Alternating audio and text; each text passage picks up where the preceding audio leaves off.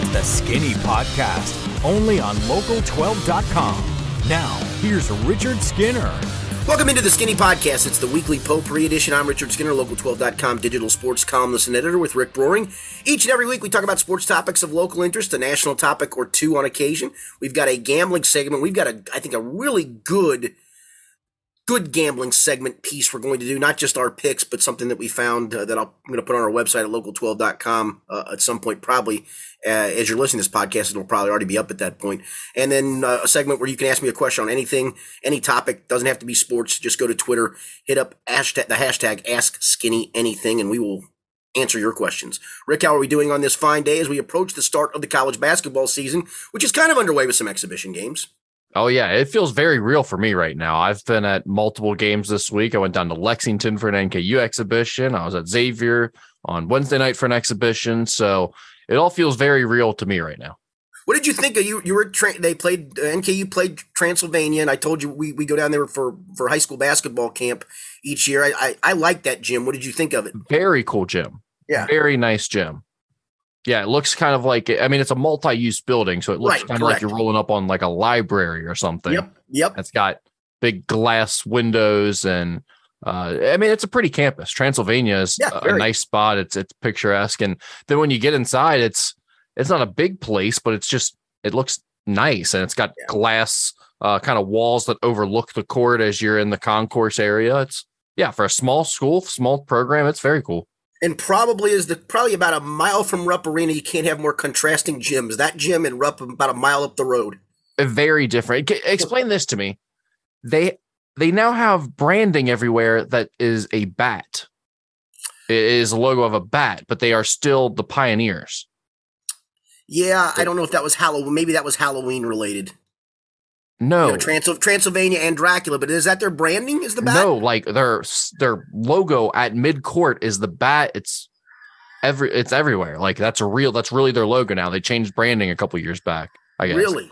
Yeah, but it, but their name is still the Pioneer. So it's like we've got a Wright State situation here. Like yeah, the Wolf do. Raiders. Yes. Now we're the, the Pioneer Bats. Pioneer Bats. yeah, I don't know. All right. Well, anyway, no one cares. We've got to move. No, exactly. Sorry.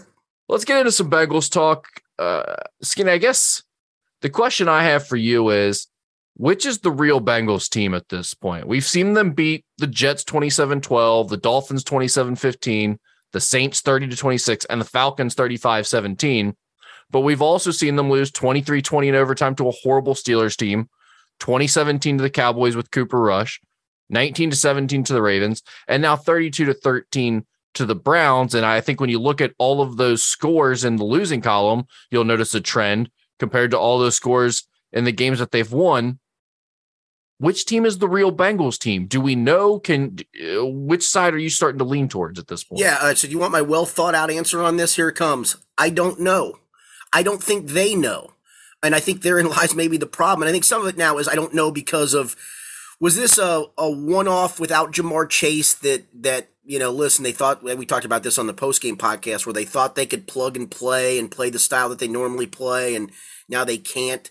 And obviously, the gut punch of losing Awuzie, and, and after he went out, Rick, over the last two quarters and change, you know, the defense gives up 24 points. I don't think that's a coincidence. Now, you do have a week to to to um, to change maybe some things, you know, to mask not having Chidobe Awuzie. So I, I, I mean, I, I don't know. I wish I could give a well thought out answer on that. I, and again, I go back to I'm not sure they know either, and I think therein lies the rub.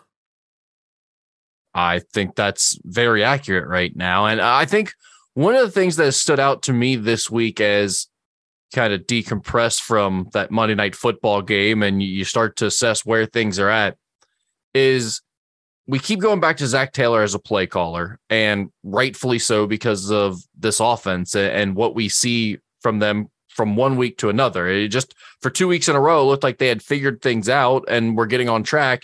And then all of a sudden it's Ja'Marr Chase goes down, which is a big loss, but you're completely stuck in the mud again. The offense has nowhere to go, and you can't seem to get anything right to get yourselves on track we talk about Lou Anarumo on the defensive side, and one thing that we note is the adjustments that are made from series to series and how good they are at, at changing on the fly and guys being able to adapt to what he wants. On the other side, Skinny, to me, it seems like Zac Taylor gets very rigid yeah. within games. And on one hand, I, we've seen him be willing to change up what they're doing throughout the course of a season. And we've seen them already do that this year, where they all of a sudden started going completely committed to shotgun only and running lots of run pass option stuff against the zone defenses to beat some cover two. But and to get the, and to get the running game going, right? But once he gets inside of a game, and that's not part of the game plan, it doesn't seem like he's willing to adjust it and go and go back to something that may have worked in the past or or something that might work now because what the game plan was, the script was, isn't effective. Do you, uh, do you see that? Does that make any sense? Yeah, to, yeah, yeah. To some degree, it does. I, I, I I'm just I'm a keep it simple guy, right? And, and, so, listen, do RPOs work against everybody? Probably not. But for right now, for what you're doing, they were working brilliantly and beautifully. They were marrying up the run game and the pass game. You're not getting anything standard running game wise right now, and and we can talk about this in a second because it's certainly uh, uh, an elephant in the room of you know, should Joe Mixon have a lessened workload and give some others some touches? And, and we'll get to that in a second. But that that kind of got the run game jump started a little bit. You know, they started doing that in the Baltimore game, and when they did, Joe actually averaged almost six yards a pop over the last two and a half quarters. It worked the next week. They didn't run it quite as much because on the run pass options, Joe pulled it a bunch of times and hit easy pass plays. And so it, it's working, and then you go away from it. And I and I don't I don't understand that. Just I, I I guess I, I employ the John Wooden philosophy. You know what? I, am worried more about what my team does than what the other team tries to do to me. Um, I've always used that philosophy as a coach myself of, yeah, do you have to do some things if you're scouting a team and scouting opponents and maybe throw a wrinkle here, but I'm going to do what, what I do and my team does best. And John, that, I mean, listen, John Wooden could do that because he had great players, but that was whole, his whole thing. I mean, he wasn't a big scouting guy. He was a big, we're going to do what we do best, and they're going to have to try something to, to, to, beat us. And it doesn't feel feel like the Bengals offense is always adjusting to a defense rather than the other defense adjusting to the Bengals offense, if that makes sense. Yeah, punch versus counter punch. Right. I think is what we're talking about here. And I I had something kind of interesting happen to me yesterday just listening to the radio as uh because I went in to do Mo Egger's show at, at Moerlein Lager House before the Xavier exhibition. I listened. So I, during, I was on right before you during Mo's show, I hear Kyle Caskey, former Bengals yes. running back coach. Yes. He's now doing like a YouTube channel where he's breaking down videos, some really in the weeds stuff, but good stuff if you're yes. into that. Agreed.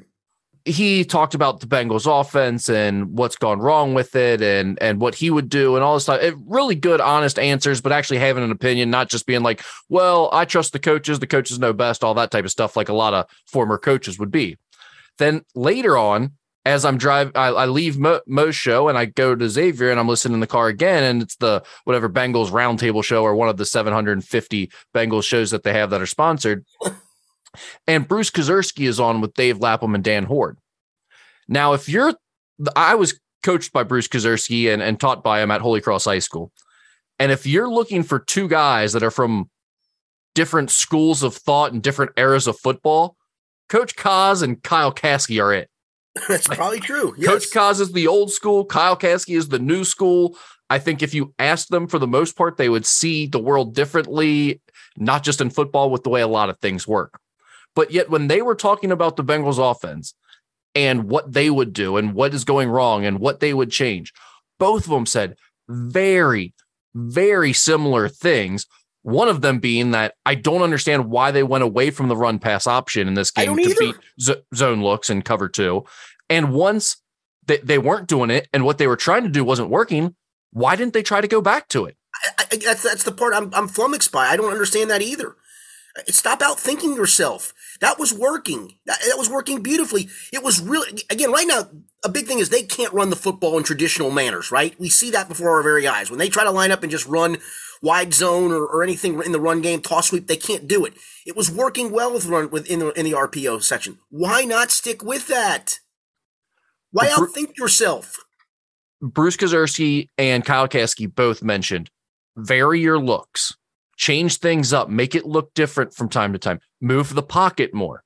Inst- instead of letting pass rushers continue to rush the same spots, know exactly where they're coming after, how they have to beat you, where Joe is going to be, move him around a little bit more change their their perspective change where they have to rush you change who's coming to help and chip them and and make it look different but uh, according to both of these guys who know a whole lot more about football than I do everything right now apparently looks the same to them, and they feel like it's making it very easy on opposing pass rushes and defenses. And I, I just I thought it kind of pointed to a lack of creativity from Zac Taylor, which we've talked about in the past. I think it's come up enough. We're not breaking ground here, but I do find it fascinating when two guys who both know a lot about football and, and played the yeah, game, right. coached the game, sure.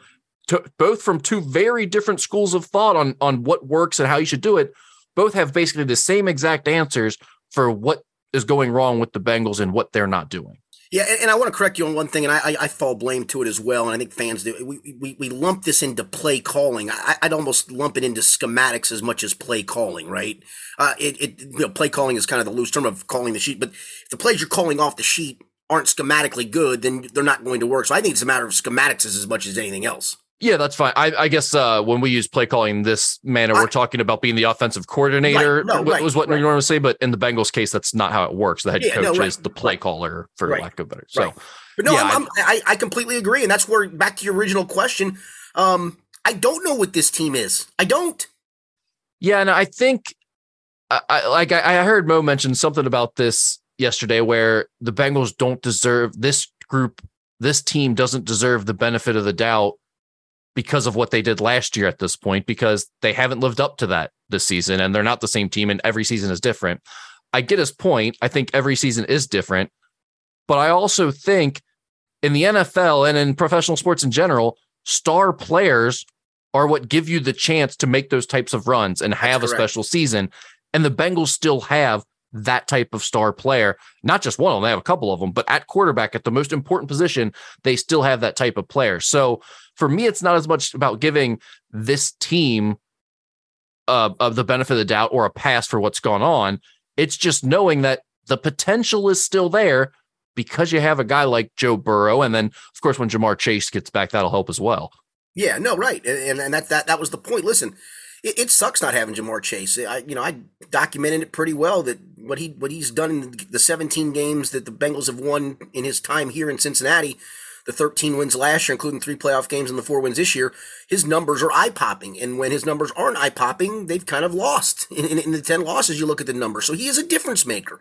That said, you have a difference maker at quarterback too, you know, and you've got what a lot of teams would love to have in a number two and a number three receiver in Tyler Boyd and Tee Higgins. You'd love those those guys. And yes, it changes some things, but it shouldn't change it all that dramatically. The problem is though, when you're down Ja'Marr Chase, you would hope to lean on the run game a little bit more. And voila, what can't you do, Rick? Run the football. Can't run the ball at all. Skinny, we mentioned when we did our Bengals recap podcast after the Monday night game that with Chidobe Awuzie going down, they might need to look at trying to add a cornerback through the trade route right there before the trade deadline just to get another body in the room, if nothing else they weren't able to do that. They didn't make any type of deal at the deadline. How much are the Bengals going to regret that decision not to make a trade for a cornerback? It's certainly going to put them in the crosshairs from a fan's perspective, and I understand that. But I will say this: there was only one cornerback that was traded um, at the deadline, and that was William Jackson III from Washington to Pittsburgh, and they did not want William Jackson III back here. So keep in mind, it wasn't like it was some hot cornerback market out there. You know, if teams have any type of hope of playoffs.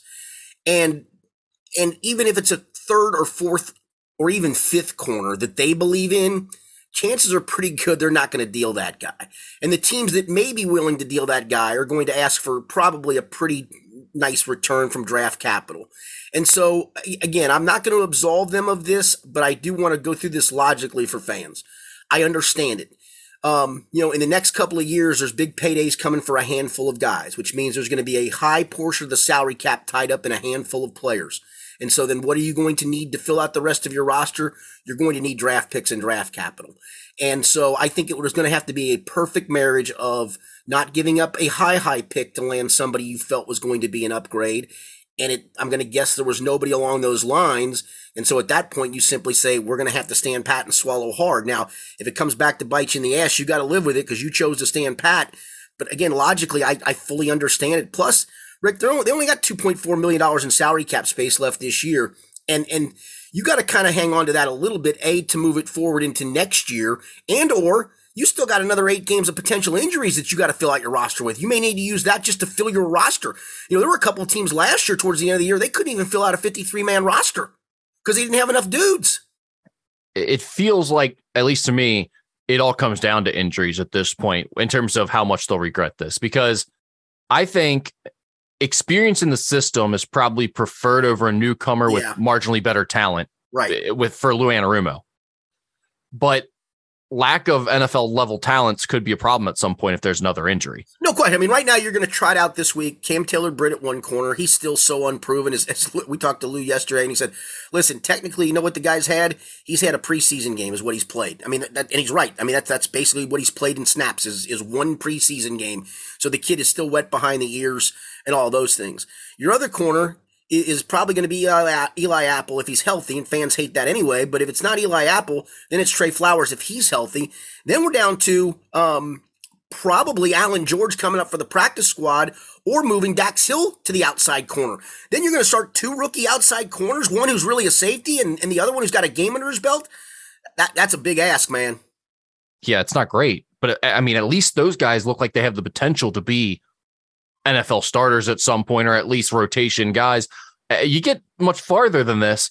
I, I don't think you're going to be playing with guys that look like they belong anymore. No, it'll, it'll, be like that Pittsburgh game from a couple years ago where you had LeShaun Sims and a couple of guys who aren't around any longer trying to play corner, and Ben Roethlisberger throwing for about six zillion yards. Yeah, that gets ugly really quick. That's the problem. Yeah, no, it, it really does. I mean, it's ugly right now. You took a Pro Bowl caliber shut down corner off the field you were hoping you could continue to kind of get your rookie's feet a little bit more wet or a little bit more under him, keep giving him some snaps, keep giving him some snaps, you know, keep giving him some experience, and then finally say, okay, enough is enough. We've seen we've seen that you can play at this high level. You're better than Eli Apple. Eli, you become the fourth corner. Well, now, hell, you're hoping to God Eli Apple's on the field on Sunday. Yeah, that's a great point. You mentioned Joe Mixon, wanted to bring up that topic again. Look, I mean, we talked about it after the game Monday night. He's not the same guy at this point. And I I heard, you know, again, Kyle Caskey was kind of talking about he think he coached Joe and he thinks he could absolutely still be the same guy if they find different ways to get him involved and maybe are a little more creative and give him more opportunities. At this point, I'm going to need to see it from Joe because it's not just the inability to get off for big runs. It's he refuses to pass block at all. He now can't catch easy passes thrown to him at times. Like it really looks like the Space Jam situation where the Monstars have just zapped him of all of his ability. Yeah, I, and, and, so yesterday, and I've got to, I want to try to find the exact quote here. I've got it in here somewhere. Um, I, I, point blank asked Zac Taylor. I said, "Can you?" Um, I got it right here. Will, will you? Uh, how do you evaluate Joe Mixon in all three phases? And I said, in, in as a rusher, as a pass receiver, and as as a as in pass protection. His answer was the following. I, I, said, and would you consider spreading the snaps around a little bit more, right? And he said, we do. Samaje has got, I think, 17 catches, and Mixon has got over 30, which I don't. That really wasn't the answer to my question. He said, he's been really productive in the pass, even when we're not giving him a lot of carries. That's an extension of the run game. Burrow does a great job spinning the ball out to Joe quickly so he can get downhill. And he does a really good job punishing people on contact and getting us what we need to stay efficient on normal downs. And so been really pleased with that part of things. So then I followed up and I said, well, how's he been in pass protection? And he says, well, I think in pass pro, these backs got to do a good job on the linebackers as they blitz inside there. There's always things they can improve on. I think those guys really pay attention to the details and do everything we ask them to do. those two answers, those two answers tell me, buddy, I get what you're asking me, but I ain't answering it, which means yeah. they don't believe in him. Well, the, the only correct answer right there, at least to the the latter question about pass blocking, was he sucks.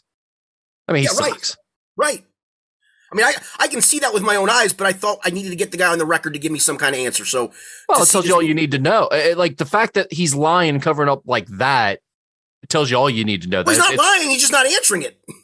That's what I'm saying. He, I mean, he's totally avoiding the topic, which tells you he's covering for the guy. And as Kelsey, as Kelsey Conway from the Enquirer pointed out to me afterwards, she goes, "You know what? He never answered in your question.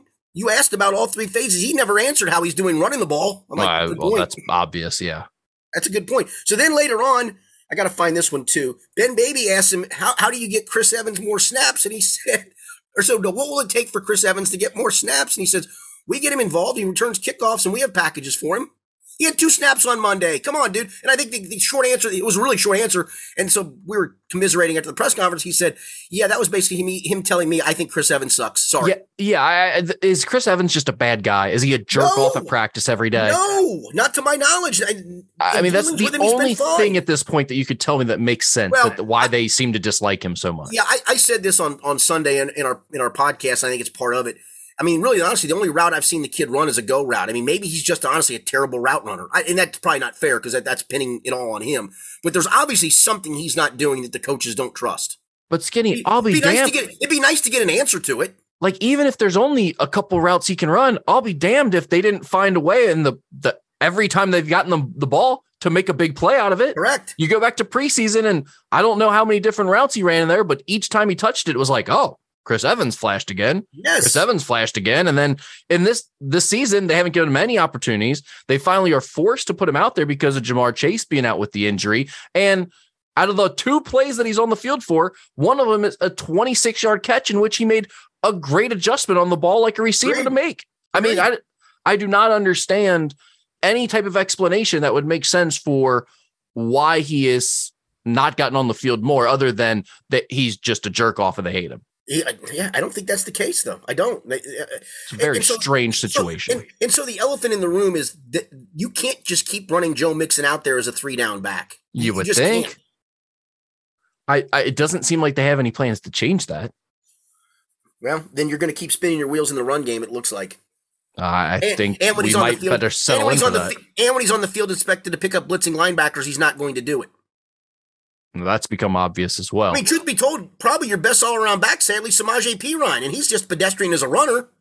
He's been that way this year. He's been the most effective running back in all three phases, I would say. Yeah. That, that's why I asked the question the way I asked it. I was hoping to get, I mean, you know, I, I don't expect, listen, asking these questions, you know, fans want you to be all hardo and stuff. I, am not, I'm not, I'm not expecting um, an honest, fully honest response. But I, I don't think it's beyond a coach to simply say, listen, we do expect more out of Joe. We need more out of Joe, and, and we're going to have to try to find ways to get more out of Joe as opposed to the gobbledygook answer I got. Yeah, that's my point. Like, it, if if they're doing that, it's to the point where it's it's bad. It's real bad. It's real I bad. Mean, they don't right? they don't have any faith in him at all. If they're saying no, like that's that. right. That's exactly right. And they're trying to make sure his fragile psyche doesn't get hurt. Yeah, they're just completely covering for him. That's that's not good. That's not a good no, sign. No. What else came out of covering the Bengals this week, press conferences and the like leading up to this game against Carolina on Sunday. Yeah, a lot of the talk on the on the, on the cornerback front, and and you know what can you do to mask it. I, I, thought Lou was pretty interesting when he talked about he's hoping not to have to change much schematically because of this, but he said I'm not going to be stubborn if you know stuff isn't working with you know with the corners on the field that we have. We'll probably have to change some things. So I think they're going to hope this week a to get Eli back.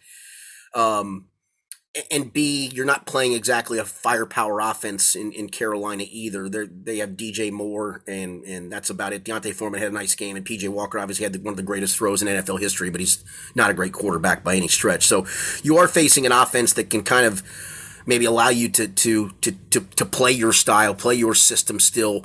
Um, do all the things you do from a versatility standpoint. You're going to get DJ Reader back after the bye. That that will probably help some too. Um, but if it shows this week that, oh my gosh, Carolina, that offense just put up 31 points or something along those lines, and this defense gets run all over because of the, the cornerback situation, then yeah, schematically you are going to have to do some different things. You're probably going to have to go play some Tampa 2 and, and things like that, as opposed to the versatility, versatile stuff that, that Lou Anarumo likes. So I think you're going to see plug and play this week and hope, but um, we'll, we'll see what comes out of it after the bye if, if things don't go well this week. Well, and you might have to change up the way you're approaching things offensively too. If you're Zac Taylor, when you know your defense is at this much of a disadvantage, might have to turn up the the urgency, I guess, for lack of a better term, yeah. on the offensive side. Yeah. I, I, again, the one thing you can you, you you can do this. You, you beat if you beat Carolina, you are exactly where you were a year ago. It's certainly not the same. You do expect Ja'Marr Chase back not too long after the bye week. At least that's the hope, because that's why they didn't put him on IR. Although I saw him on crutches in the locker room yesterday, and it, he didn't look great. I'll tell you that much. But I guess I shouldn't expect him to. Uh, but still, um, you know, you can get him back for the last six games possibly. You get DJ Reader back, and, and at that point, now you you you are down. Hopefully, just a guy in Chidobe Awuzie, and it's a big down, but it's you know in the NFL if you're still playing with all 22 projected starters from the start of the season at week nine or 10, you are damn lucky, man. And not many get to do it, if any get to do it, for goodness sake. So, um, this is a big week in a lot of regards to, to, to see again, can you survive the Awuzie thing? Can you kind of limp to the bye at five and four? As I mentioned, you can take a little solace in the fact that uh, you do have tiebreaker wins over the Jets and Dolphins if it comes to that, and it may come to that. That may be big down the road for the playoffs but you're still at five and four. You're still very much in the hunt. Take a deep breath for a week, heal some guys up, and then and then look forward to what what comes after the bye. One other thing that's kind of annoying me right now with this Ja'Marr Chase situation, he's incredible, and it is a big loss to have him go down with an injury. But this Bengals offense without him, it isn't the Patriots with Tom no. Brady at the end of his career. No, it's not the Packers right now with Aaron Rodgers. That's, like that's the point. It most of these decimated. Most of these quarterbacks would be thrilled yes. to have the Bengals offense even without Ja'Marr Chase. So uh, y- yes, they're they're at a disadvantage not having Ja'Marr Chase. That sucks. You're losing a, a game changer, but that that just means you don't you no longer have an embarrassment of riches on the offensive side. Right. You still have more than enough talent to produce points and yes. win games in the NFL if Joe Burrow is your quarterback. Yes, absolutely. There's no question. All right, let's switch gears to college football. Big week in college football. The first college football playoff rankings of the 2022 season were released on Tuesday night. Tennessee number 1, Ohio State number 2, Georgia number 3, and Clemson number four. Your for your four teams in the top four right now. But of course, you, you look at the rankings in general, and things are going to change pretty quickly here because uh, some of these teams have to lose because they're going to be playing each other. You yeah, go beyond the top four. I got a theory on this, but go ahead. Yeah, you go beyond the top four. It's Michigan at five, Alabama at six, TCU at seven, Oregon at eight, and then USC and LSU round out the top 10. Skinny, where you have the biggest gripe here? Uh, with Tennessee being number one. I mean, look, Georgia hasn't given you a ton of style points, but they're still very, very good. They're still undefeated. Um, you know, they, they they should clearly be number one in my opinion. The well, the, I, I mean, the Tennessee win over Alabama is more impressive than anything Georgia's done, right? Okay, but but again, I'm a big until the until the king gets knocked off the mountain, the king stays on top. That's my opinion. And and and they've again their style points haven't been as stylistic, but but go crunch their numbers. They're still pretty damn good. They're still pretty damn potent. So here's my theory on this. I think you're I think this sets itself up for where where it stands right now for TCU to probably have no shot even if it goes undefeated. Because here's how this has a chance to play out. This week, Tennessee plays Georgia, right? Let's see Georgia say Georgia wins a close game, which I think they do doesn't really ding Tennessee a ton. So the next rankings that come out will probably feature either Ohio State or Georgia at number one, probably Ohio State or Georgia at number two, Clemson if it if it wins this week, and that's a big if. If it wins this week, they move up to number three. And then honestly, probably Tennessee sits at four, Michigan still five, Bama still six. So here's the scenario that plays out down the road, right?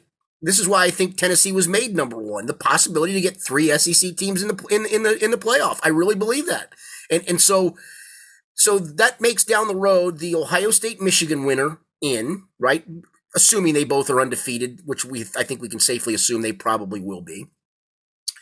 Um, then down the road, Georgia ends up in the SEC title game losing to Bama. Tennessee's only loss throughout the rest is to Georgia. I can see the scenario where it's the Big Ten winner between Michigan and Ohio State. Clemson's going to probably get dinged with a loss. I, I, think they might lose this weekend, as a matter of fact. And you have a shot now to get three SEC teams in the playoff. I think that's why Tennessee was number one. Because if Tennessee was three, Rick, and, and they lose to Georgia, out they go. Then they're out. Right. I could see that. I don't have much of a problem with Tennessee being one, to be quite honest. Let me ask you this Is there any chance we could, like, let's say Tennessee beats Georgia and then beats Alabama in the championship. Right. Is there any chance we could be set up and maybe let, us go Michigan beats Ohio State in the final Big 10 regular season game? Is there any chance we could be looking at something like Tennessee Clemson in a in a year where let, us face it this isn't Clemson the from a f- few years back where we thought they were the blue blood that was uh, up there with Alabama and, and Georgia and the like. Michigan and TCU? I think. I mean, could you have like almost all new blood? You could. I just don't think TCU is going to even. I think even a one-loss SEC team or the Ohio State Michigan loser still is going to be ahead of TCU. And TCU, by the way, still has some tough road games to go. I, I honestly don't feel like I don't think they're going to finish undefeated. To be quite I, frank. I don't think they will either. Yeah, I mean, to me, it really kind of stops at six in terms of the teams that I think are real contenders and actually in the conversation for best in the country. So you're talking Tennessee, Ohio State, Georgia, Clemson, Michigan, and Alabama. I don't really believe TCU, Oregon, USC, or LSU are in that same conversation. Agreed. But I, I mean, you, you can find some scenarios, I think, where this could get wonky and we could end up with a, a really unique looking college football playoff for the first time in a while. Chances are that's not going to happen chances are it's not gonna. I, I honestly, I, I, I like you thinking that because I, I, I wouldn't mind seeing new blood either. But I think it's a it's a greater likelihood of three SEC teams to be quite frank. You're probably right. And if we're being honest, I don't think that's wrong if you're trying to get the either. best teams in the playoff this year. I don't either. I, I really want to see Tennessee in the playoff. They need to win. Uh, well, they've, they've, they've probably got to win the Georgia game to ensure that they're going to be in. Yes, I think that's probably correct. I still think with a loss, because again, you go back to the scenario: if they finish the regular season with that one loss, Georgia goes undefeated, goes to the to the to the SEC title game, then loses to one loss Alabama. They all would have a one loss to each other. So how do you separate them? You don't. You throw them all in and say you three and the Big Ten winner. Have a good time, everybody. Yeah, I just you know it's Alabama's good. Bryce Young is really good. Georgia is good, but be- they were better last year. To me, Tennessee is the most fun story of the college football season right now. I want to see them in. I want to uh, see that style of offense in. I'd want could something you, different. Could, could you imagine a Tennessee Ohio State game? Oh my god! I mean, it'd be just nothing but them trading haymakers from yep. 65 yards or farther out. Yep. Well, we'll talk a little bit about Ohio State's offense here because on a day when Bryce Young wasn't playing last Saturday, and you had CJ Stroud and Will Levis in completely different time slots with a gap in between so scouts could fully focus on both of those guys. I thought uh, both of them really kind of missed out on an opportunity to separate themselves for the draft in terms of yeah, being I prospects. Still, I, yeah, I still see Will Levis highly up there by a lot of people. Yeah, he is. And I mean, I think had he really showed out in that game against Tennessee, there's no telling what the the buzz would be about him. I think he, there's a very good chance people would call him QB one right now. Uh, but neither one of those guys were really impressive. CJ Stroud's numbers looked great because by the end of the game, Ohio State piled up a bunch of stats. But that was mostly in the fourth quarter. And for the first two and a half, three quarters, he looked pretty pedestrian and quite honestly confused by the Penn State defense. Yeah, the the the, the one kid, Tuimoloau, was the one that was the guy that stood out on the field that day, the defensive lineman unbelievable. Oh well, one of the best that was, that was, that's one individual of the defensive, defensive performances yes, we've ever seen. No question. I, I, I just kept sitting there going, huh, he can't do this again. Can't. Sure enough, get you another one. I, it was, it was. I'm with you. I mean, you, you can clearly make him defensive player of the week. I might make him defensive player of the year just for that one week. He's an edge rusher. He had two sacks, two interceptions, a forced fumble, a fumble recovery. Yeah, the fumble that he forced, he recovered, which is crazy, and, and a touchdown. And a touchdown. I just uh, crazy. And the TD, b- by the way, that was maybe one of the worst betting beats of all oh, time. Well, the, no, now it was almost I, a betting I, win that we didn't deserve. I had two of them on that day. About 15 minutes, it felt like a part. Ohio State, and I texted my friend and I said, "Can Ohio State come back and cover this?" And as soon as they did, I'm like, "By gosh, they can!" And then I'm watching West Virginia, where I've got plus seven and a half there, and I'm like, Oh, okay, just run out the clock, TCU. Nah, they chuck one to the end zone, hoping for either a pass interference or, I mean, again, they weren't trying to run up the score as a fourth down play. They were just trying to get the first down the way they thought, and they figured if it gets picked off at the goal line, they start at the one. If not, maybe my guy can make a play. By God, guy makes a play, touchdown, TCU. If you're not aware of what we're talking about at the end of that Ohio State game with I mean it was maybe a minute and a half or 2 minutes left something like that. I mean time was running down and if Ohio State had gotten the ball back, they're just going to run the clock out. So they're not looking to score anymore at this point and they're only up by 14. Spread was 16 and a half. I had them up to 19 in an alternate line as well in a parlay. Well, they got up to 19 at one point with the lead. So, right. So what happened there was with Penn State being kind of backed up in their own area, They turn, try to make a quick throw out to the side, and this defensive end that we're talking about, JT Tuimoloau, gets jumps up and makes one of the most athletic plays you'll see a defensive lineman ever make. Picks off the pass, pick six. Ohio State goes up by 20, 44 24, just over two minutes to play. 242 to play, 242 Look, left. Looked like an actual, actual miracle for Ohio State Everybody. betters. And then the defense just absolutely blew it. Eight plays, 75 yards. Down the field they go in, in a little over a minute to blow the cover. Yeah. Uh, uh, throughout that game, though, Ohio State, it was a very strange approach by them because a lot of times, if eh, they'll just bomb away on you, and if it's working, they'll just keep doing it, and you're not going to stop them. That is a good secondary, though. For a lot of the game, well, but Ryan Day was just trying to pound them nonstop on the ground, and it was like one of two things are happening. Either he's having a manhood measuring contest with Jim Harbaugh because Michigan ran it all over Penn State and he wanted to prove Ohio State could do the same thing, or he was shaving points. because every time he threw over the middle to Marvin Harrison, it was an automatic huge gain. Yeah, and they ran a bunch of screens in that game, too. A bunch of wide receiver screens that didn't go anywhere either. And that's how, I mean, ultimately, that's how they won the game late in the fourth quarter was they just threw it downfield over the middle to Marvin Harrison whenever they wanted. And it, you know, they had some great defensive plays that we talked about, but I, I don't, I don't understand what Ryan Day was doing there. That was a very strange game plan for two and a half, three quarters. And they still hang 44. And they still end up with 44. Uh, each week that goes by though, I, I think Michigan is more and more of a real contender. I do too. And that, that rivalry matchup at the end of the season is going to be, an awesome. interesting game. It's be, it's gonna be so good. Yeah. All right. Well, let's talk about another bad beat here with Cincinnati, Skinny. They lose 25 21 at the bounce house to Central Florida. We've complained about the offense a lot with UC this year, but to me, this was on the defense. The defense did not step up in the most important moment of the season so far.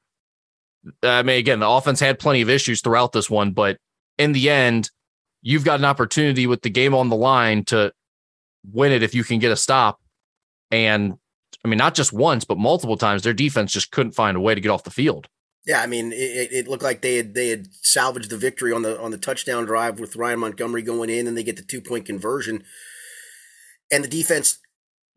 216 is all it took Central Florida to go seven plays, 75 yards to, to win it. I, I'm kind of with you, but at the same time, uh, the, the, something just isn't right about this team. I don't know what it is.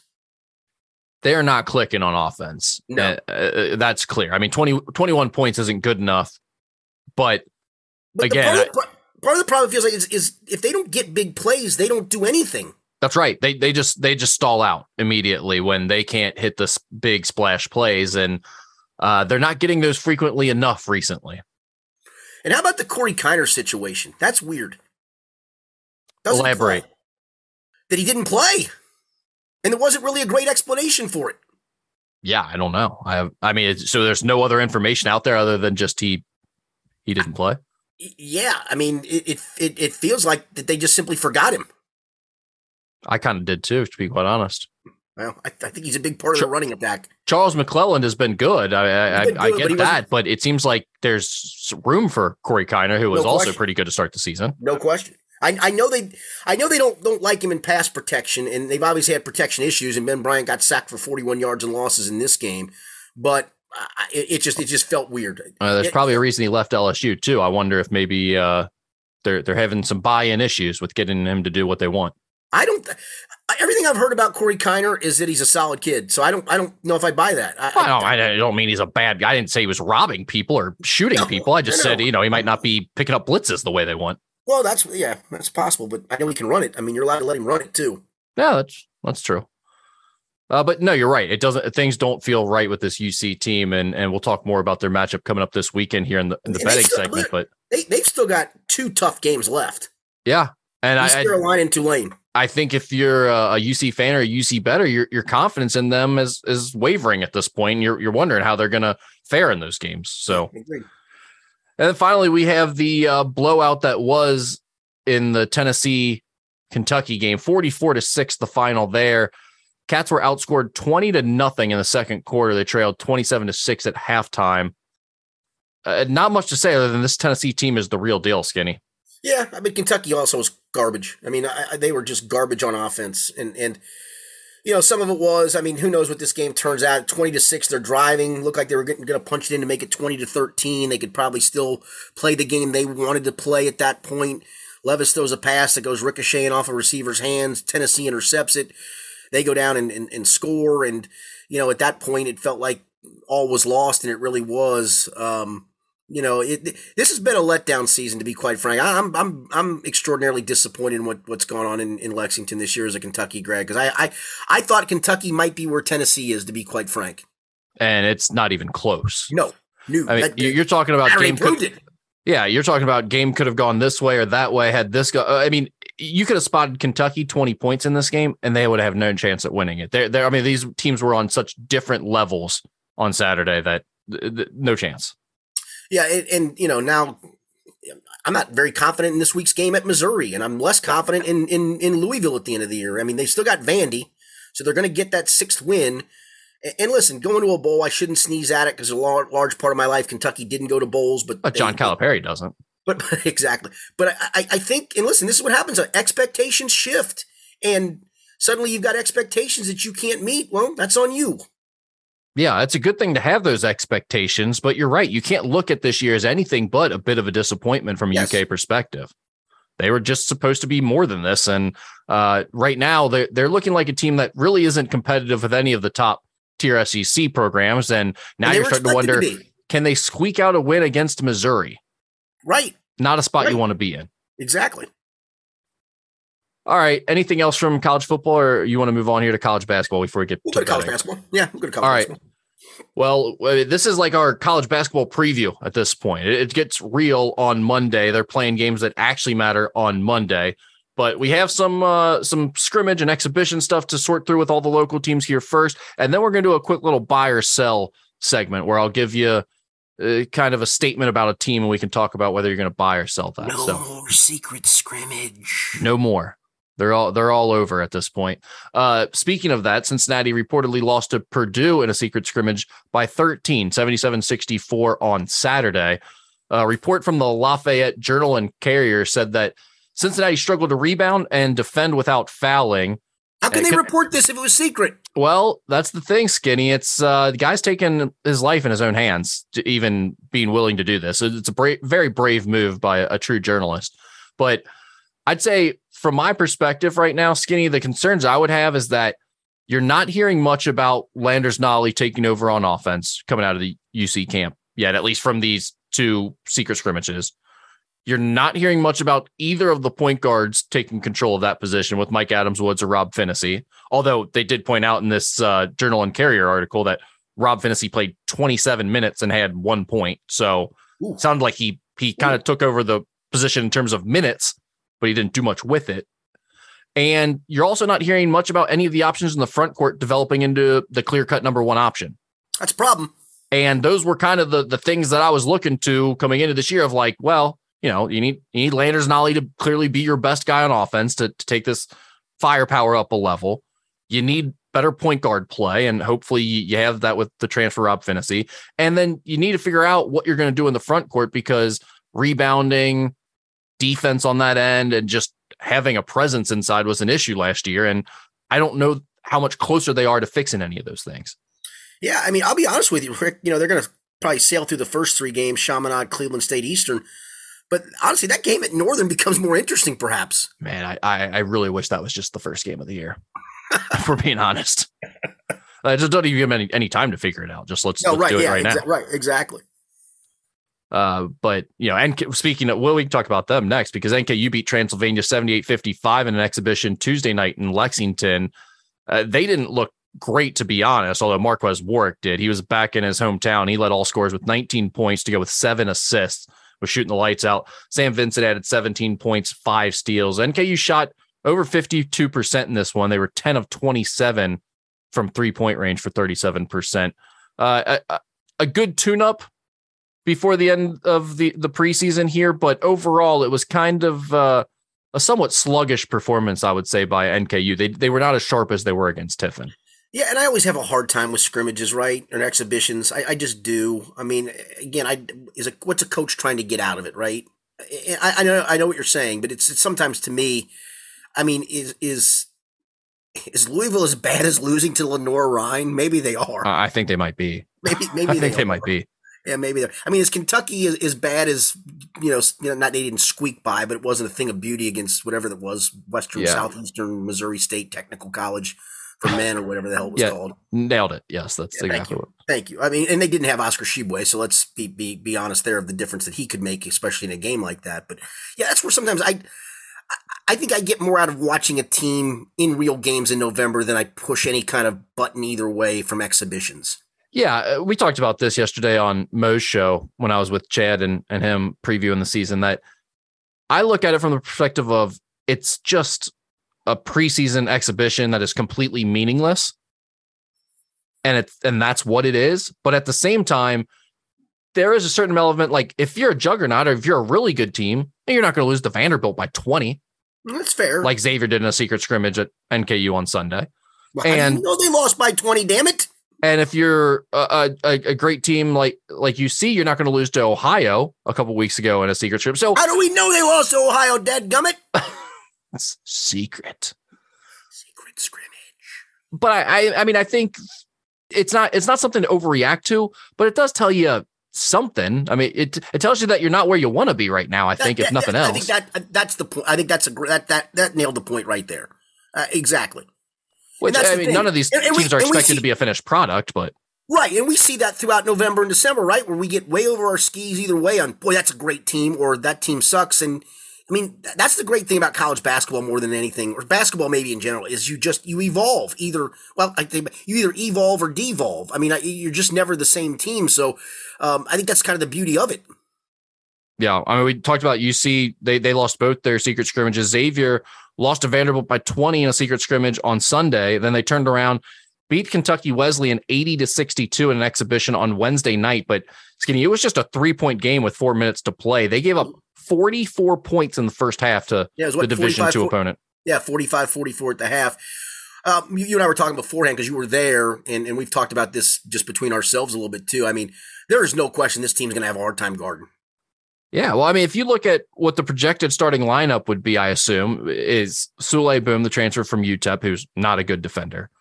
Adam Kunkel, who I think is in the right places typically and not hurting you from a system perspective, but one on one, He's not an elite defender. yeah, he's undersized and not a great athlete.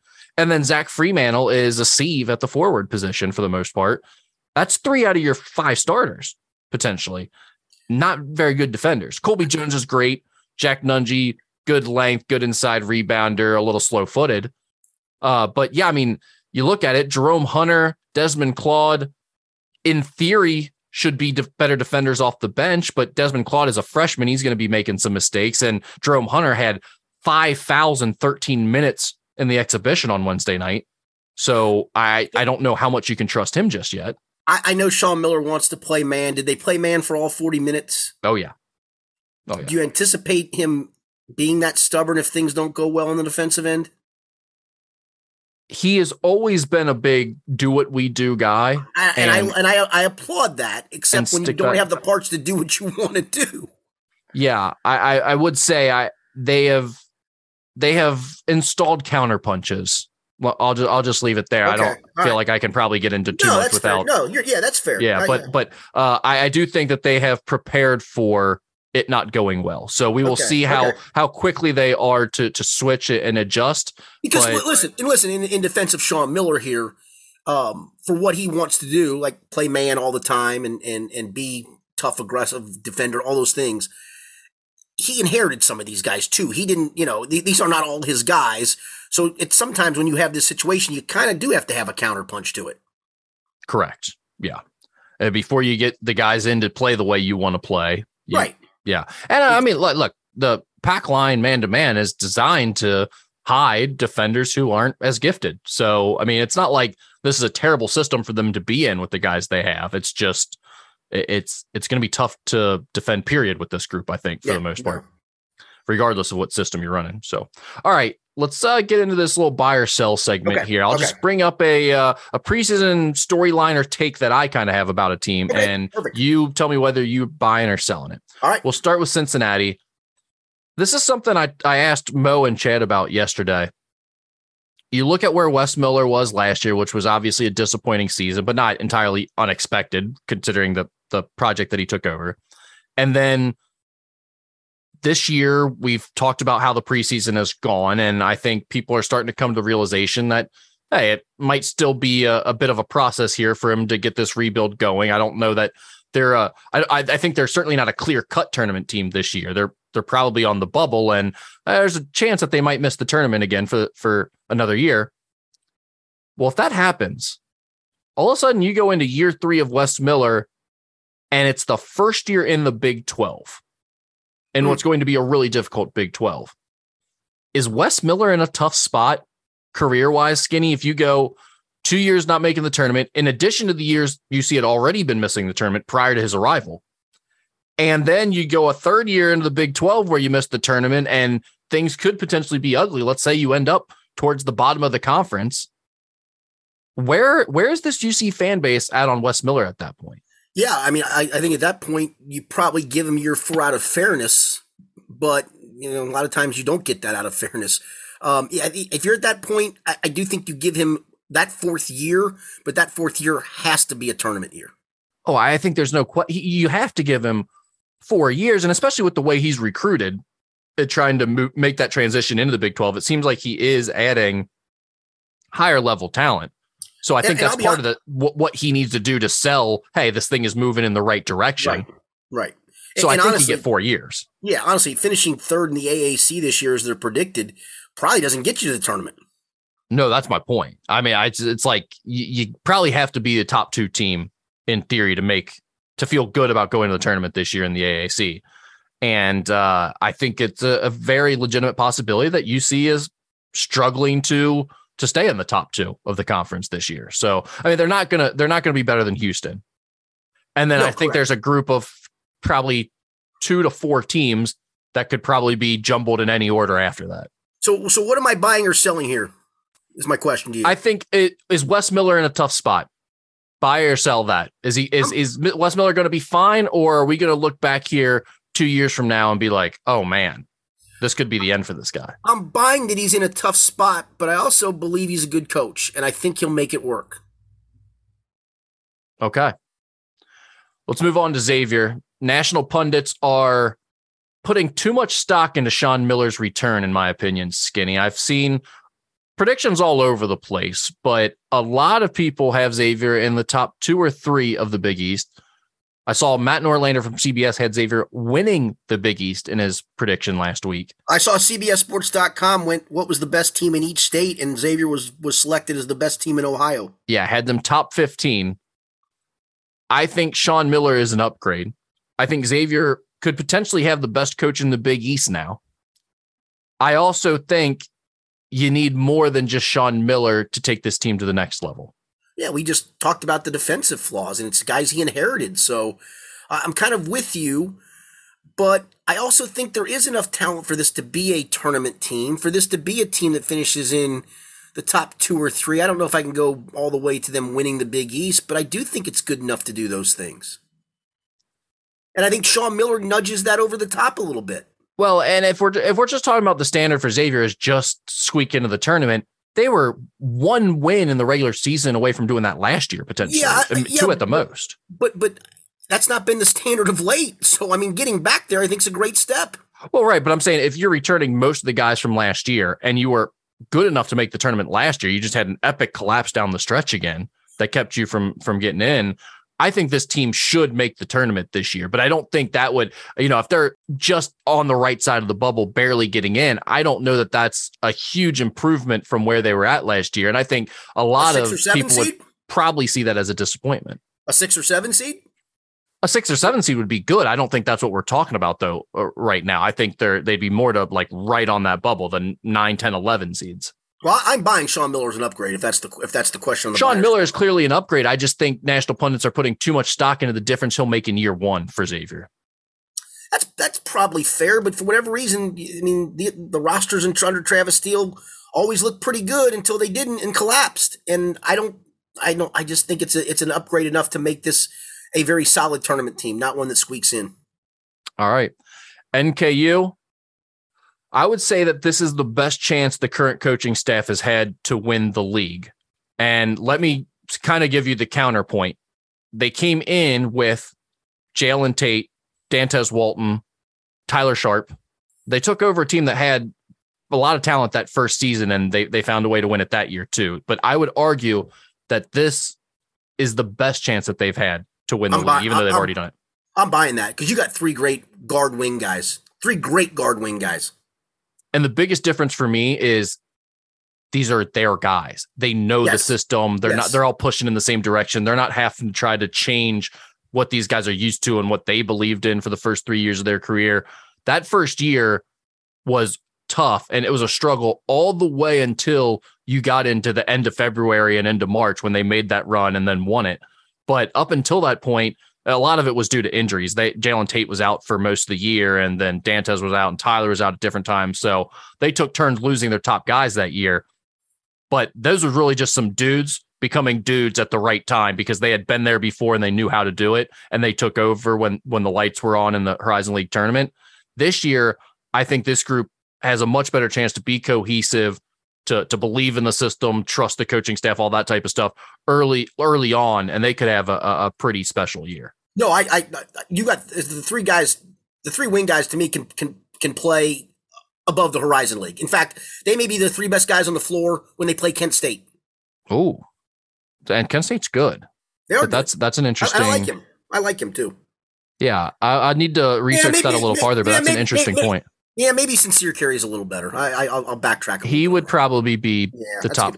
I'm player sorry. Yeah, too I'll, I'll in Peyton. backtrack on that a little bit, but still, I, I- you got three legit guys who are going to compete against MAC teams and, and, and level teams when you play some of these non-league games, and inside the league have a chance to dominate. All right, this last one for Kentucky, I'm I'm kind of stealing from Mo Egger because he asked this to Chad and I before we signed off yesterday. The last team to bring back the National Player of the Year from the season before won the national title the following season. That was North Wow. Carolina in 2008 with Tyler Hansbrough. Interesting. I did not know that's a great stat. Are you buying or selling Kentucky's futures odds to win a title at 10 to 1? I'd buy the ten to one. I I I, I think this team they did not play great in the exhibition game. Sahvir Wheeler got hurt. Tshiebwe didn't play. They didn't shoot it well, which was scary.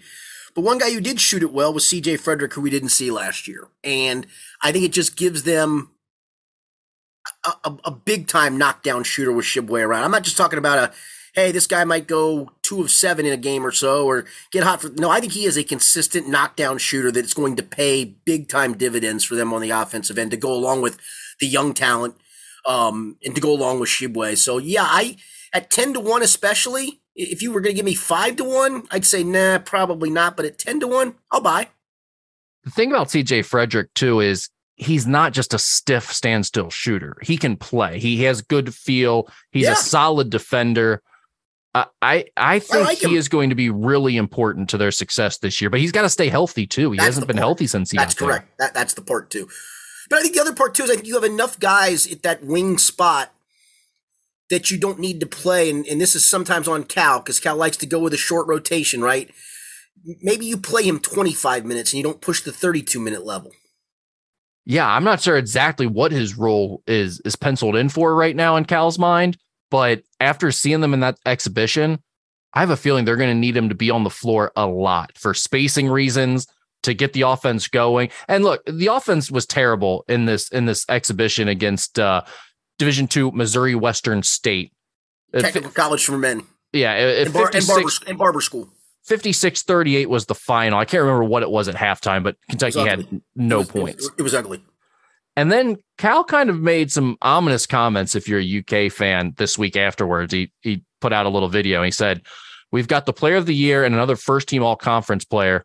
We've got good young guys, but let me explain to you. And you know I'm honest about stuff. We're not where we need to be right now. And I'm looking at November, December, saying we could be a little shaky. That's not typical Cal. I mean, he'll you know he'll say that uh, we're not where we want to be and we need to get better and stuff like that. But for him to just put out this random video a week before the season starts, kind of preparing the UK fan base that hey, might might lose some of these early games, non-conference matchups that are that are difficult. Seems like eh, not a great sign if you're a Kentucky fan in terms about Well, his no, I, I. I I agree with that, but honestly, I mean, he knows he doesn't have much cachet at the moment, and any early season loss is going to be magnified by the fan base. So I think that's what that is. Um, and listen, they do. I mean, it's so funny. Their schedule is so weird just because they have so many cupcakes. But then you've got Atkins, or you got Gonzaga, you got Michigan, you got UCLA, all before the middle part of December's even over. So there's like ultra tough and ultra easy, and that's where it's going to be hard to read this team probably unless they beat the ultra toughs and go, oh yeah, they are elite. yeah, I mean, you could lose the Michigan State, Gonzaga, Michigan, UCLA. Yeah, I'm not. And- I'm not. Yeah, the Michigan State doesn't scare. They're they're not the Michigan State we all remember. No, they're not. But this Kentucky team, the way they just looked the other night in game three after playing Howard and Duquesne to warm up, you Right. couldn't see them potentially losing to Michigan State early on a neutral floor. I mean, I, I- think that would be disappointing. I, I, I I, definitely I think that would. I think that would take take the team that you thought is ranked number four and has that chance to be a national championship contender and punches you in the face if you're the fan base. And I think that's what he's scared of is But any kind of slip. Ex- he, he knows exactly what the fan base is going to react. and that's exactly how I took this was get ready for us to drop that early one to Michigan State. And I know the type of reaction I'm about to get if it happens. Uh, so Yeah, I know we'll, we'll see. I mean, look, it- Oscar Tshiebwe being out of the lineup for this Kentucky team changes everything Oh, because sure. it eliminates all those easy baskets you can get on the offensive end. plus so all the extra possessions you get from him offensive rebounding. Right. And that's a, that's a big part of them finding ways to avoid those moments where they get bogged down and find themselves in a rut and just can't seem to get anything going. He changes a lot of that. So you can't take too much from that exhibition game when he's out. But eh, I mean, there is reason to be concerned because let's face it, the, the recent track record for these Cows Cal teams coming together on the offensive end are not great. No, but but again, he knows he doesn't have much cachet at the moment. He knows it. All right, Skinny, let's get into our betting segment. Terrible week last week I don't- both of us. I'm sorry, people. I apologize. It was horrifying. I was all in on the South Carolina game, and they laid a turd. And these picks, I don't even. I, I one in seven. Does that sound right? You ended up one and seven. I was three and Ohio five. Yep, that's right. You uh you are 31 32 and 1 now after that bad week. I am 34 29 and 1. This week will start Saturday at noon. We've got Ohio State at Northwestern. Ohio State is a 38 point favorite. The total is 57 and a half. And I have to say I'm I'm not sure before I even give you any picks, I'm not sure that I'm even in this week when it tom- comes to betting on college football. I might have to put myself on a, a self imposed ban. the last three Um, weeks have been terrible. Yeah, this just feels like the Iowa game all over again, where they're they're going to get their points no matter what. A and then B, they're going to get extra possessions offensively because Northwestern's so bad on on defense. I'll go Ohio State fifty-two to nothing. Oh, okay. Well, that's interesting because that's uh that means it's the under then. Yep. So Yep. you're going OSU and the under. See, I'm I, I like this number at 57 and a half for an over because I look at it as either Ohio State just almost gets it themselves. So I'll tease it down to 51 and a half. How about that? And then I get the over there too. I, I'll, I'll have it both ways. Well, that's a six and a half uh tease down that you got to get there. Yeah, That's- I, I'm noting it. All right. Well, uh, I I look at it as either Ohio State almost gets it themselves, which is what I'll say. 52 to 7 would be my score. So Ohio State in the over there. Or the other option is Ohio State uh, struggles a little bit early and, and lets Northwestern score a second time. And then it's, you know, 45 to 14 or something, and it still hits. So I, I just, when th- those, those overs under 60 for Ohio State against these bad teams, it's impossible for me not to say over. Saturday noon, we've got Kentucky at Missouri. This game is now a pick 'em, skinny. 40 and a half is the total. Oh, my my heart still has to take Kentucky. The Missouri win at South Carolina scares me scares me a little bit. I think this has a chance to be ugly, but I'll, I'll go. I'll give Kentucky one more swing at it. I'll go Kentucky twenty, Missouri seventeen. So Kentucky in the under. Yeah, I'm actually on the same thing. I mean, if you look at any of the projection models, uh, Bill Connolly is one of the big ones for ESPN that a lot of people know of, but uh, there are several other types of prediction models that that give you some type of score outcome, and most of them like Kentucky by more like four or five. Points. Yeah, I would I would too, except for the way they're playing and the fact that Missouri just went on the road and won and played well defensively. Well, and that's exactly why the line's where it is at, Yeah. a, at a pick 'em because Kentucky is has been so shaky recently, and Missouri's picked it up. one thing to keep an eye on here is both of these teams are one and seven to the under. So this feels like uh, I, I know that total is low, but this feels like an under that you have to play. I'm going 20 to 14, Kentucky on the under for me. So I'm, I'm pr- pretty similar to you there on the score. Saturday, four o'clock, we've got Navy at Cincinnati. The Bearcats are a 19 and a half point favorite. The total is 46 and a half. And uh, this is another one where the predictive models I've seen have this m- more like a, a 25 to 27 point spread. But again, Skinny, you see with the way they've been playing recently, it, it tough to take them at, at this big of a number. Yeah, I gotta. This has to be a get right game. It has to be. Um, I, I think they do. I'll, I'll go UC 41 13. So that is UC and the over. They're way over. UC has hit four straight unders, Navy four straight overs. So you got a little bit of a collision course there. I just feel like UC's offense is is not right, and I think they win this game, but I I can't have them covering by almost three touchdowns here. I'm going to go UC 27, Navy 17. UC's offense has a bit of a letdown, so it's Navy and the under here is the play for me. And then finally, Sunday at 1 p.m., we've got Panthers in Cincinnati playing the Bengals. Bengals are a seven and a half point favorite. The total is 42 and a half. I don't like the hook, but I also don't like Carolina's offense. Yeah, DJ Moore's a nice receiver, but that's one guy. I think you can probably roll towards him and be fine. D'Onta Foreman ran the ball great, but Atlanta's defense is trash. We saw that when the Bengals played them. They're just not very good, and Carolina took advantage of all the injuries they've got to it. They hung in there for a while, Atlanta's defense did, and they got torched when it mattered most, um, only to find a way to win. Um, yeah, I think this. I think this is a, a not a comfortable. There's never comfortable wins in the NFL, but I, I I think the Bengals win this comfortably enough. I'll go Bengals 27-13. 27-13. So that's Bengals and the under there at 40, right? Yes. Yep. Yep. Bengals and under. Um the Panthers have covered the last two weeks. They beat Tampa Bay 21 to 3 and then they played Atlanta close. They lost 37 to 34 in that one. Well, they should have won if the guy makes an extra point, even though it was a 52 yard extra point, and then makes a what should be a chip shot field goal. Carolina should have won the game. Yeah. I think the Bengals win this game, but that that hook is just too much for me at seven and a half. I'm going to say they win by a touchdown, 24 17. So Panthers and the under is the play for me. Uh, Skinny Bengals team over in this one is 24 and a half. Do you think they get there? I do. Although this is a good Carolina defense, but I, I, I do. All right. What's your best bet of the week? You know, that's a good one for me. I, I, I think I'm going to go to that Tennessee Georgia game, believe it or not, and take Tennessee in the eight and a half. At least that's what I'm looking at it at. What do you see it at? Uh, yeah, I think. Let me see what DraftKings has it at right now. Um, I think that was what I saw as well. I I like Tennessee. I like Tennessee to as a, a money line underdog potentially at plus two forty. I'm seeing. I'm showing them at plus eight right now on draft. Uh, I'll take the. I mean, okay, but still eight. I'll, I'll take the eight, but that's fine enough. Uh, yeah, that I, I just think they can score enough to stay in this game. If if listen, I still I believe I still believe Georgia's really good. I think Georgia wins the game. I will tell you that right point blank. But um, I, I it feels like this has a chance to be something along the lines of 34-31, something like that. I'm with you, and I think Georgia wins the game too. But uh, like you said, I think Tennessee has the offense and the firepower to stay in this one, and. Yep there's the chance they could pull it out at plus 240.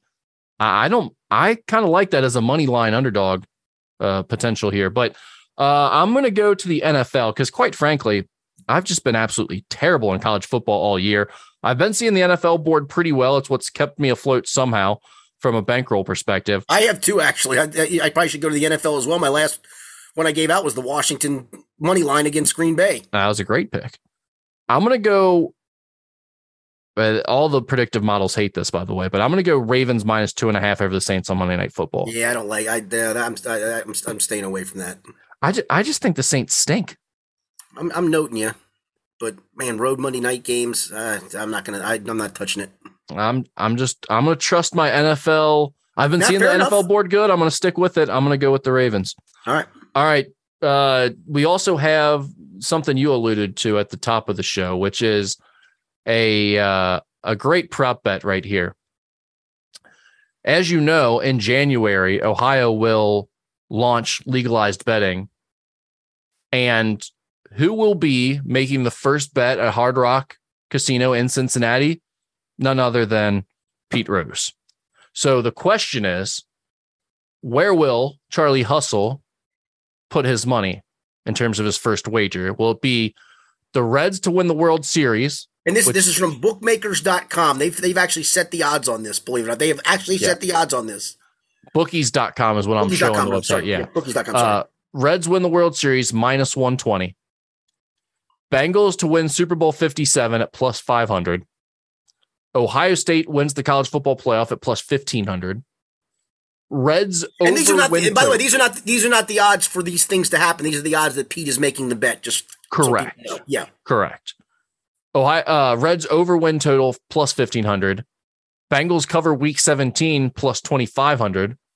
Reds win the NL plus 5000. Guardians win the AL plus 5000. Browns win Super Bowl 57 plus 5000. Joey Votto wins the NL MVP uh, plus uh, 10,000. And Phillies win the World Series plus 10,000. Or the field is plus 900. Yeah, I don't think he makes a bet on the Phillies, even though he played for them, not in Cincinnati. It's got to be No. Cincinnati or Ohio centric. I'm going to guess if the Bengals are trending towards the playoffs at that point, it would be the Bengals to win the Super Bowl.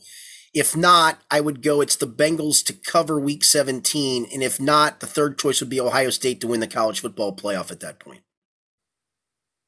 I do not understand unless people I guess the idea here is that he's just going to do the PR play and put like a, a nothing bet down on the Reds to win the World Series just Right, to, to say he did it because it's like Right. Pete Rose is a real gambler. There's Yes, no way in hell he's wanting to play the Reds to win the World Series. Like that that's not something he would do. So uh I that being minus 120, I don't like at all. I I I have faith in, in Pete being a true degenerate here.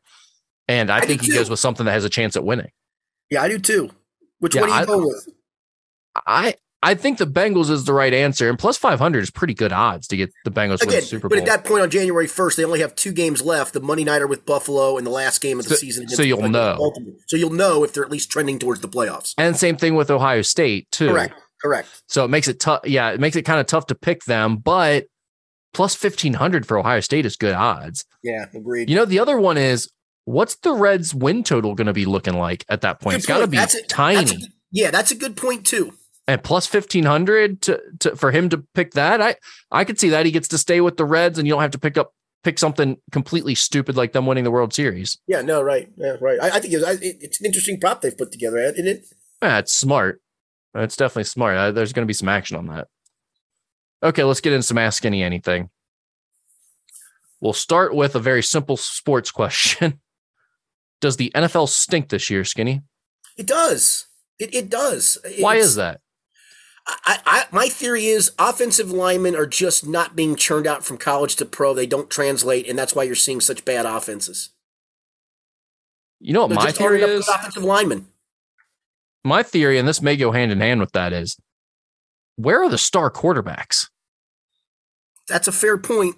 I mean, now, now that we're seeing Tom Brady and Aaron Rodgers kind of come to a a slow end here, and they're they're they don't look like the elite guys that they once were. Who's taking it? I mean, you have Burrow, you have Allen. You have Herbert. You still got Lamar. I mean, I don't is is Herbert and Lamar in that class? Like there was a, there was a period there where we had it felt like a stable of star quarterbacks Yeah, that and were put, and by the way, guys, put put Russell Wilson in that downgrade category too. right? Yeah, I mean, but mean- I'm go I'm going back. There was a period Yeah, I'm- like I'm I'm, talking Peyton line. Manning-ish era. yeah. I'm going offensive line play. I th- I think there could be truth to that as well. Um, but yeah, that would be my. I mean, that would be my answer. There is just uh, you can look at the the offensive play overall, whether it be uh, quarterbacks are the problem or offensive linemen. I, I think the issue is that they they're we're just not getting as good of offensive play this year. No, and, and and honestly, the rules are skewed to the offense. Yeah, and we're left with basically Pat Mahomes and Josh Allen as the only Exactly. two Right. true, true elite guys. And I would say you got Burrow kind of right behind them or maybe right with them. And and then it goes to a guy like Herbert. Yep. Uh, what are the biggest surprising moments in Cincinnati sports history for good and bad?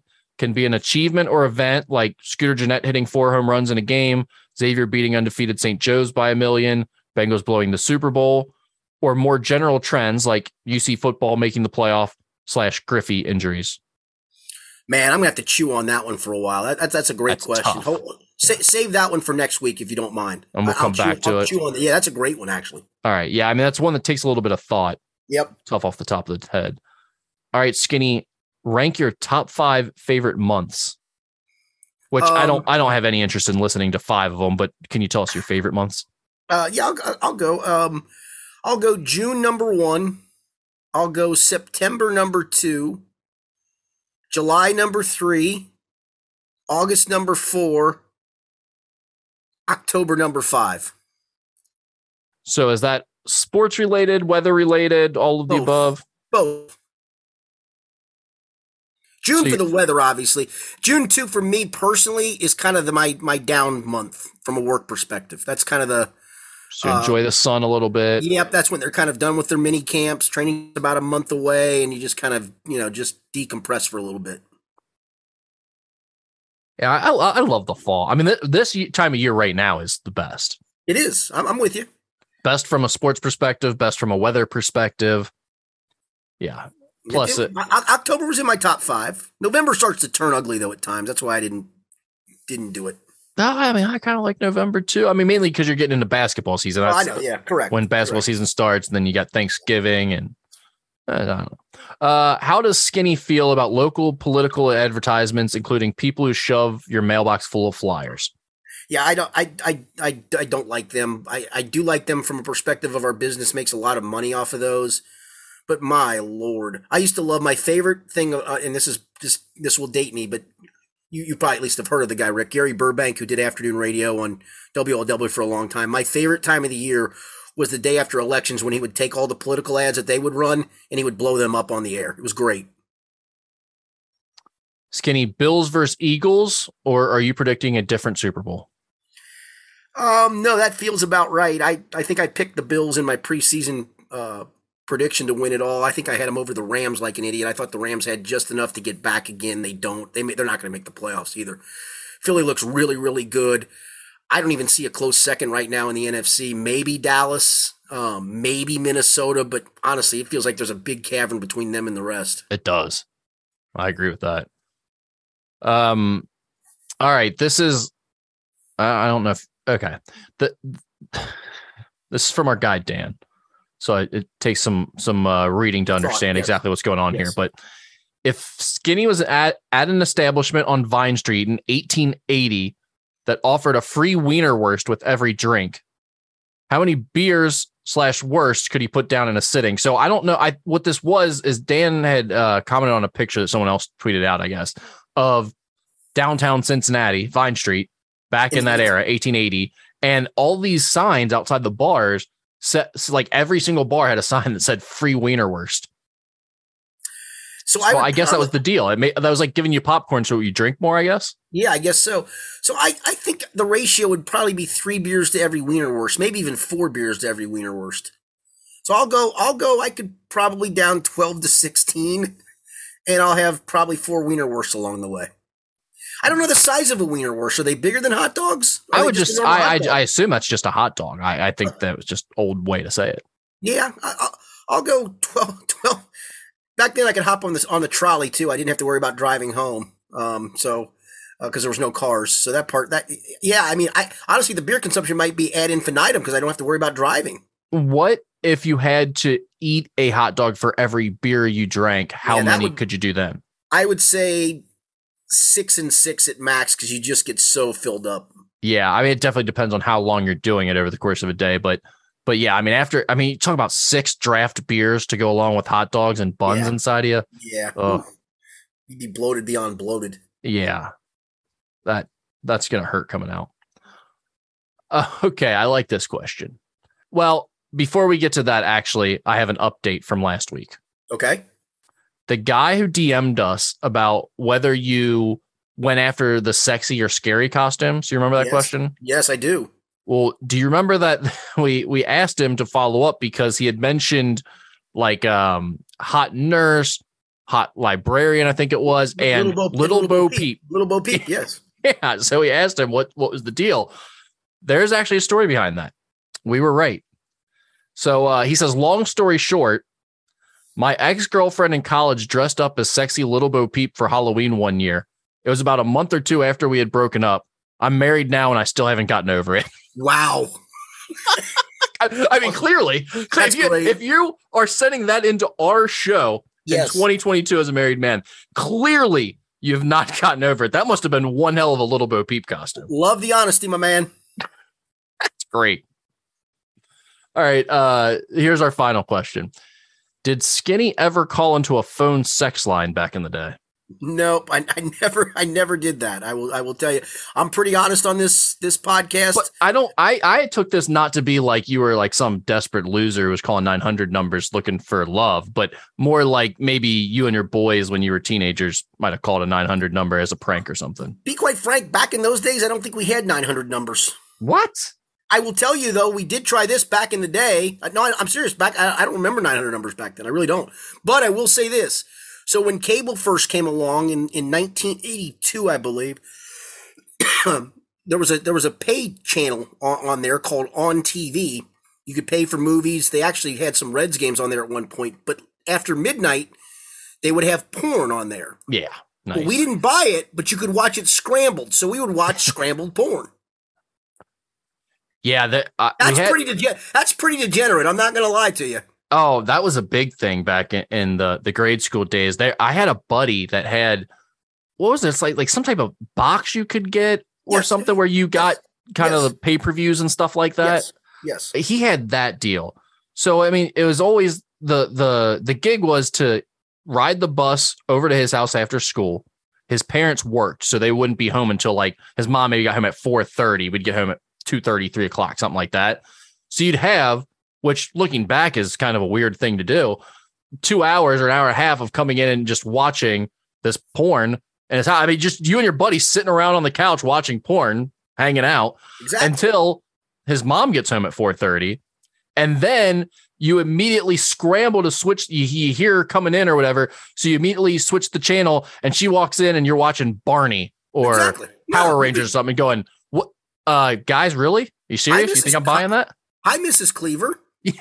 exactly she's like oh you guys are into Barney today huh okay good Well, I, uh, let me give you one quick one. I tried to pull over my father along those lines, not not porn related. So one night, um, I think I was a senior in high school, maybe for no, I was a senior in high school, um, and I bowled back then. So I told my dad uh, we were going to go out bowling. He said, "Okay, fine." So we took my bowling bag, took the bowling ball out. We went and had somebody buy beers for us, put the beers in the bowling bag, and then went back downstairs to play cards. So we come back home, you know, hour and a half later said, "How'd it go?" I said, uh, "I said went great. You know, had a good time. Blah blah blah." He goes, uh, "Stop." We were getting ready to go downstairs. I took one step. He goes, "Let me see the bowling bag," and he said, "You didn't think I could hear the rattling of beer bottles in there, you idiot?" Couldn't pull one over on the old man. I had a uh, a friend who I guess they had redone the basement and they had one of those drop ceilings. You know, it was like Yep, the foam Yep. pieces Yep. tiles you can move. Yep. So they would him and his brothers would always push up one of the tiles and like tuck their their magazines, their photos or whatever in there. And I don't know if they just uh went on, moved on to college and left it or forgot it, but at some point for whatever reason something happened where uh, they had duct issues or something. They had to get work done in that ceiling. And poor uh, contractor comes down to to do his work, goes up to work on the ceiling, moves one of the tiles, and just an avalanche of porn and I mean they had like Great. drawings from their friends and stuff of naked just all types of disgusting foul things fall on this man's head as he's uh yeah i'm sure pages are sticking together and stuff Yeah, and yes, exactly. raining down on top of him That's fabulous. yeah Fabulous. Great stuff. Appreciate the questions. I will chew on that one question, I promise, and we'll do that on next week's podcast. Please send other questions in as well for next week. We'll be back on Sunday into Monday morning with our uh, Bengals post-game recap podcast, so please join us for that. For Rick Broering, I'm Richard Skinner. It's been the Skinny Podcast, the weekly potpourri edition presented by Ryan Kiefer of First Community Mortgage.